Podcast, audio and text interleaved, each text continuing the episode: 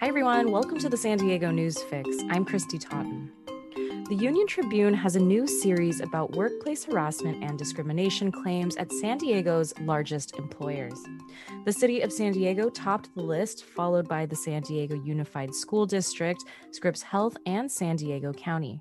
More on that after the news. San Diego County has reached herd immunity against the coronavirus.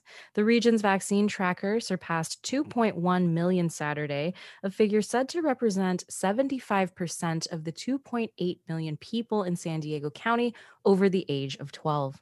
The threshold represents a point at which the virus will have a hard time spreading very far or very quickly.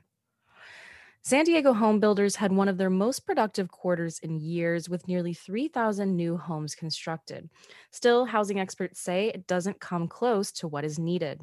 Construction of all residential housing was up 22% from the first quarter 2020 to the first quarter 2021, according to the Real Estate Research Council of Southern Nevada. Multiple Southwest Airlines flights to and from San Diego were canceled or delayed Tuesday due to a network issue.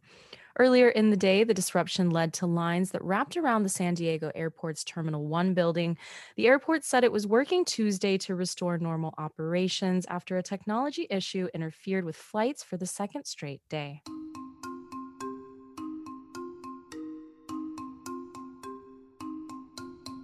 A new watchdog report from the Union Tribune looks at harassment claims among the largest employers in San Diego County. Reporters Lyndsay Winkley and Lauren Schroeder found that nearly 200 claims were filed alleging discrimination over disability, sex and gender, family care, age, and race. Lauren, Lyndsay, your series Unsafe at Work looked at harassment claims made between 2015 and 2020 at some of the largest employers in the county. Uh, can you just give me an overview? You know, what kinds of complaints did you find and, and who were some of the biggest offenders? Sure. Uh, so basically, from 2015 through midway of 2020, we found that there were um, close to 200 of these claims that had been filed with um, a state agency. And basically, what these claims allow people to do is they can get a right to sue letter, um, which is uh, what they need to go forward with any legal action.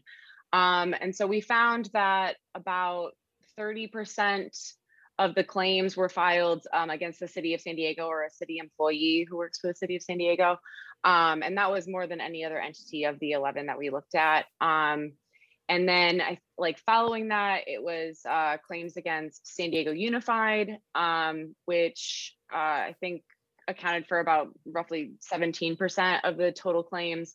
Um, and then Scripps Health uh, was the target of about 13% of the claims. And we saw, you know, it, it varied on what the basis of these claims were. Um, there was a lot of um, discrimination due to a disability that an employee had um, or discrimination based on um, a person's sex or gender uh, was very common. So there was a lot of uh, sexual harassment, uh, bullying, but that's tied into you know the sexual harassment aspect of it.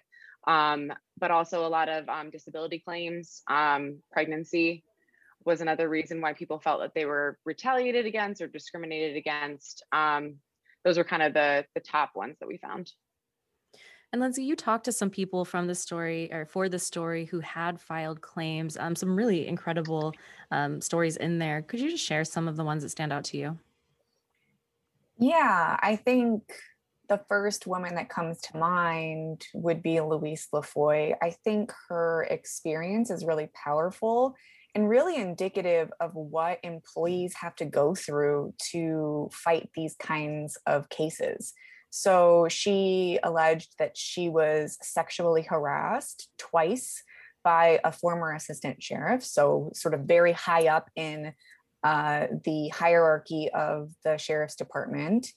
And she reported it to her supervisors and and felt very intimidated and belittled while the department was sort of investigating her claim um, she said it was really stressful she was going to you know getting counseling because of the stress that she was under um, she found out later that other people that she worked with had also reported being harassed by this same person And so she did decide to get her own lawyer. And that is what a lot of people end up having to do.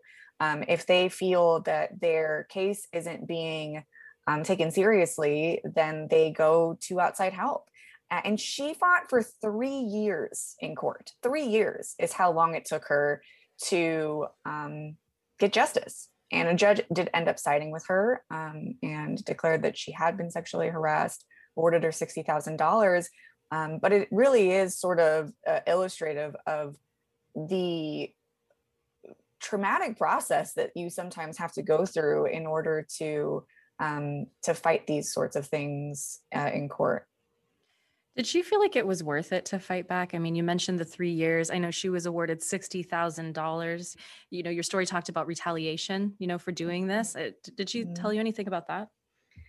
Well, you know, she definitely felt like when they were investigating the case that she was being treated more like the suspect than the assistant sheriff you know she's trying to complain about something that's happening to her um, and she felt like they were uh, you know again very intimidating very belittling um, you know when i spoke to her after her case settled which again was just recently she did it did seem like it was worth it you know i think that what got her through it wasn't just justice for herself, but I think it made a big difference to her that she knew that there were other women who had experienced that, even if she didn't know who these women were. Um, I think she felt if she could just bring this case forward and if she could get justice, then it would be holding the department accountable for what had happened to her, not just for her, but her, the people who experienced similar incidents. And hopefully prevent future incidents from happening too um, yeah. and future retaliation if someone does come forward because lindsay and i reviewed all of these individually and there were so many uh, claims uh, where an employee documented being retaliated against after complaining or not complaining complaining is the wrong word but after reporting the alleged illegal behavior that they were demoted, that they were, you know, uh, negative citations or write ups were added to their personnel file, um, or they were forced to quit or fired for coming forward. And so, when that's the case, do they have any recourse? Yeah, I mean, they have the legal system, but, you know, I think I talked to a fair number of lawyers that represent plaintiffs and they're really the first ones to say how complicated this legal process can often be. Um, you know, in addition to the fact that it can take a very long time, it's very costly. Um, there are a lot of uh, very specific sort of regulations that are tied to to this kind of case, and especially big companies are practiced right? They have whole you know legal teams that focus on defending them from these sorts of things. So it can be very difficult to go head to head with a, a large employer um, on these sorts of cases. But in addition to that there are so many uh, secret settlements and non disclosure agreements that can make it very difficult for lawyers and plaintiffs to start, sort of establish a pattern of behavior with these larger companies you know because if if things are locked down in, in with you know in confidential documentation it's really hard to find that after the fact to sort of show hey look this isn't the only person. We need to do something about this well, something that stood out to me about your story was just that you know harassment is not necessarily illegal. You know, it might be in a it might a company's policy might say don't do X, Y, and Z, uh, but they might not you know necessarily be able to enforce that. And so, like, how do companies navigate that? Yeah, so I will say that that actually was something that I was very surprised to learn. I think that people have this idea of what harassment is. And because we know that certain forms of harassment are illegal, I think a lot of us just assume that all forms of harassment are legal, uh, are illegal. Um, and that's really not the case. Uh, there are very specific forms of harassment that are illegal that have to be directly related to these protected characteristics. So that's sort of the magic word here when we're talking about illegal behaviors. Um, you can't be discriminated or harassed because of your sex and gender, because of your race, because of your age, because of your disability. But that leaves a lot of gray area um, and it leaves a lot of room for poor behavior on the part of employers that technically isn't illegal. I, I, talked to a plaintiff's lawyer who said that he explains this to people every day, that he has people coming to him with really unfortunate circumstances that still don't meet sort of the letter of what is illegal harassment um, in the state and also at the federal level. Um, and there isn't a whole lot you can do if you find yourself in a position where you're experiencing an uncomfortable work dynamic, but it's not illegal outside of trying to work within the system that you that you operate in, you know, kind of trying to work with your employer. But, you know, our review of documentation showed that that didn't work all the time either. So well, what happens to the harasser? So, for example, in the case of the assistant sheriff, I mean, he was found to have done those things. Did anything happen? Um, no, he he retired before all of this had settled, and the department said that it was a planned retirement. Uh, the department investigation found that he had exhibited you know, sort of untoward behavior. Um, but they didn't find enough evidence to suggest that he had sexually assaulted Lafoy. Um, and so, you know, no, he got to retire and the county will cover that those expenses. Um, and and that's sort of a commonality. I mean, it's difficult to tell sometimes sort of who had to do what, but when you're suing a company, a lot of times it's not the uh, you know the employee who is making your life miserable who has to pay those repercussions. The company is going to handle handle those things.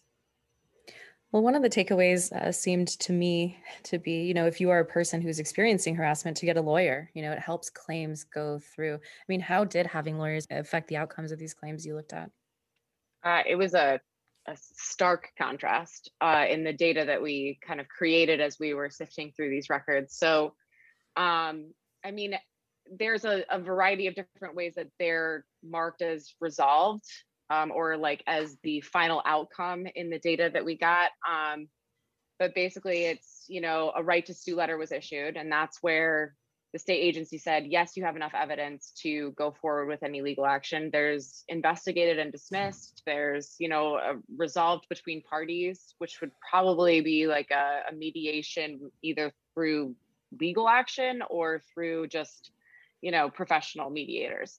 Um, and then there's, you know, instances where someone withdraws the claim. Um, and then there's other cases where this the state agency basically said we don't have jurisdiction here and so they're referred to another agency. And what we found is that none of the claims that were filed by an attorney were dismissed. So absolutely none of the ones that had an attorney clarifying their statements making sure that they're providing only the facts that matter and not necessarily getting into a lot of the weeds that would need to be sifted through. Um, and all of the 34 rejected cases that we found um, were filed by the individual as opposed to filed by an attorney. So um, that alone said to us that this is it's very clear that this is a complicated process and having an attorney greatly uh, affects the outcome. Um, but unfortunately, you know, attorneys cost money, um, and that's not always a an option for an employee who's going through this. Luckily, though, if you have a good enough case, a lot of times lawyers that represent plaintiffs can sort of petition to have their legal fees paid for by uh, the you know the companies that are being accused and so that can be very helpful um, but yeah speaking to lawyers on both sides of the aisle it's just a very complicated process. And it's complicated for employers too. I mean employers spend a whole bunch of money to make sure that this sort of harassment doesn't happen generally because it can be very costly uh, for a company to defend itself in court. Well, what have you heard from the the companies, and and do you expect any change?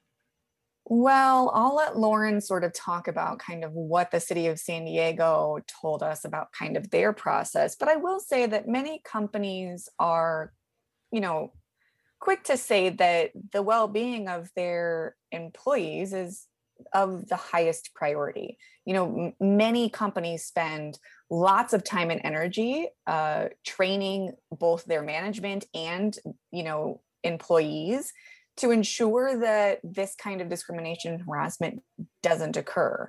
And you know, while it may not be the most idealistic reason, they have a lot of motivation to ensure that that doesn't happen. Um, because, you know, assuming that the incident is egregious enough, it can be extremely costly for a company to lose um, in court in connection with these sorts of cases. You know, and we and we did hear from from the city of San Diego, which did, you know, was accused of most of these cases.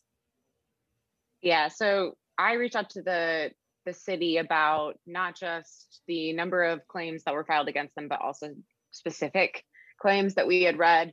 Um, and on the latter, it was very much a we can't comment on personnel matters or ongoing litigation. Um, whether or not any of the claims that I brought up to them were actually currently being litigated is unknown because we weren't able to um, to uh, contact or even just uh, speak with uh, the people who filed those claims because all of their personal information is redacted. We really were just relying on the lawyer who filed the claim to get back to us. If, if it was filed by an individual complainant, we would have no way of figuring out who these people were.